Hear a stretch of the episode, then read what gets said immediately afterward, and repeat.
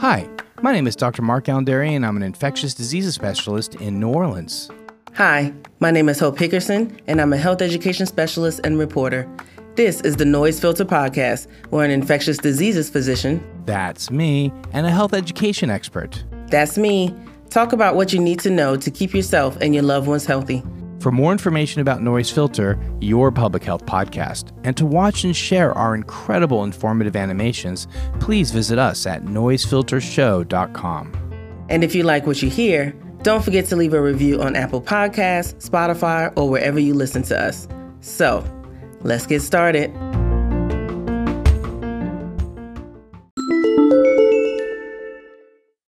COVID 19 has left over 10 million children orphaned.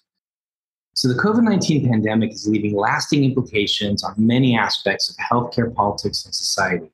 COVID is still killing over 400 people a day, many are suffering from the psychological stressors that the pandemic has brought on, especially the children who have lost a parent or caregiver. The COVID 19 death toll is largely publicized and talked about in news sources as well as by policymakers, but the children orphaned as a result of COVID do not get the same attention.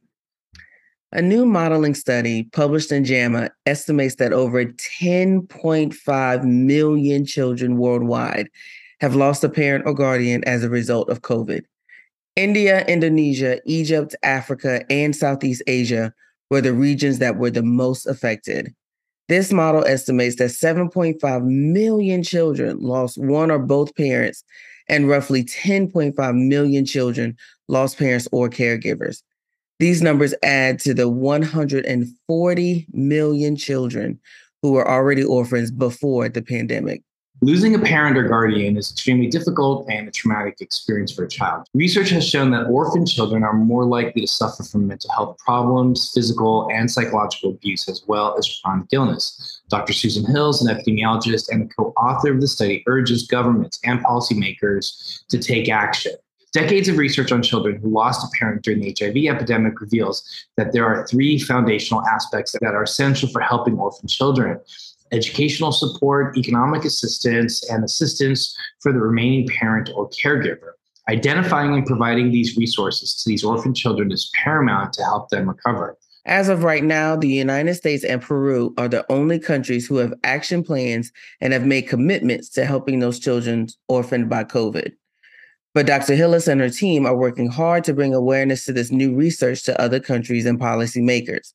The pandemic is not over, and unfortunately, more children could lose their parents. However, putting proper policies in place and pledging support now will hopefully provide a foundation that allows these children to recover. As a society, we need to do our part and advocate for the support of these orphan children, especially in the wake of this pandemic. And if you know of a child who has lost a parent or caregiver, you can visit the website of the American Academy of Child and Adolescent Psychology for a list of resources and ideas about how to support them during that difficult transition.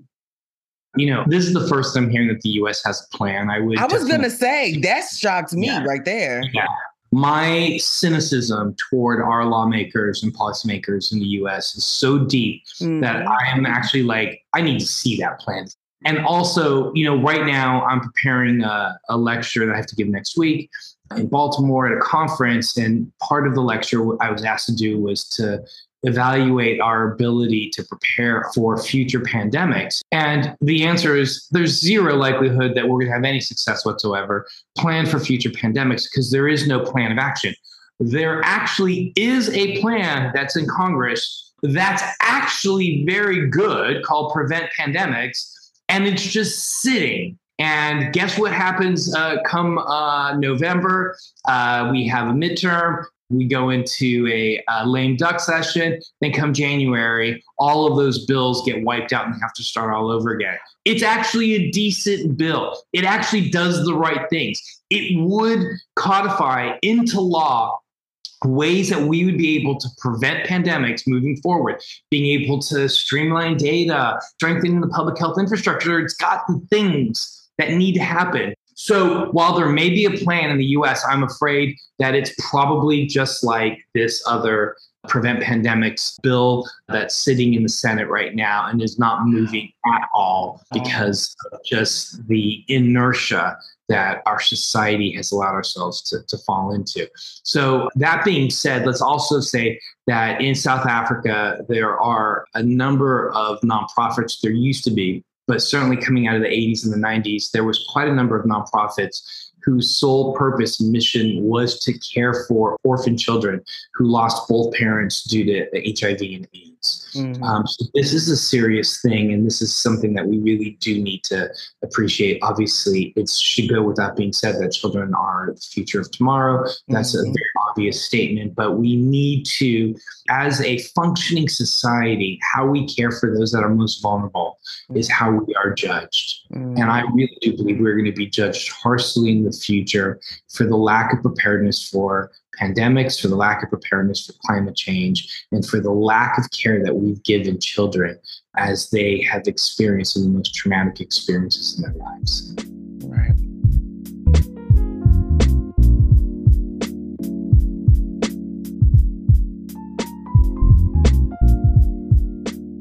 How our brains generate fever. When we get sick with an infection, our brains raise our body temperature, giving us fever. Over the years, scientists have been trying to find which specific parts of our brain causes fever. Knowing how fever is caused is important because rising body temperature and appetite loss are okay in moderation, but can become harmful if not tended to quickly or if they continue to rise past typical highs. And to access this, researchers performed an experiment on mice hoping to zero in on the section of the brain which contains the fever generating neurons. They started by activating 12 different areas of the brain, one at a time, until they noticed that about a thousand neurons clustered together in one area that seemed to be the fever inducing culprits. These neurons are located in a very small part of the brain, and the scientists suspected they could cause both increased warmth as well as activate circuits to decrease body temperature. To test these neurons, the scientists began recording brain waves from sample mice, but used a special molecule to inactivate the region they had identified. Then injected the mice with bacteria, which would result in a fever response. The bacteria set off an alarm that sent signals traveling across the entire mouse's body. However, with the inhibiting molecule being present in the mouse's brain, the neurons remaining inactive, the mouse's body temperature remained normal. To further verify their conclusions, the scientists activated the neurons in the mouse without the presence of the molecule this time. The mouse body temperature increased. They found that these neurons didn't just cause fever, but they were the cause of the sick behaviors.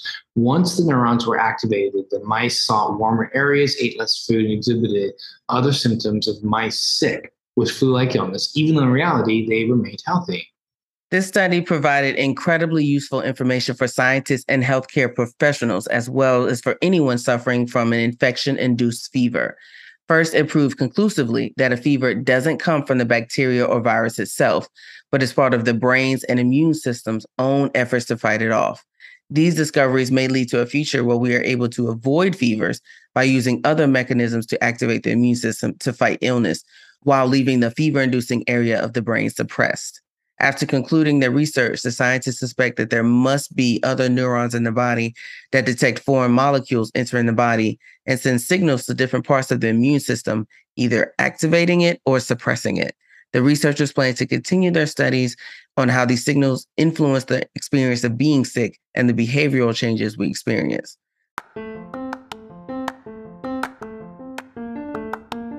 Thanks for listening to Noise Filter, your public health podcast.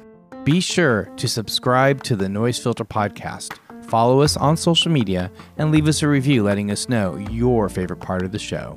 You can find me, Hope Hickerson, at hopehickerson.com. And you can find me at Dr. Mark Alain Dery or at the Dr. Dery. That's D R D E R Y. To see and share our amazing animations and find out more information about us, the show, as well as links to our social media, go to noisefiltershow.com. We are grateful to our sponsors, including Access Health Louisiana and the End the Epidemic Initiative, who are working to bring equitable health outcomes to everyone they serve. Hope, any last words? Stay well out there, folks, and continue taking steps to keep yourself and your loved ones healthy. That includes exercise, a good diet, getting adequate sleep, and seeing your healthcare providers regularly.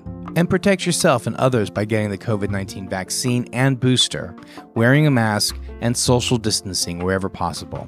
Remember, health is a human right.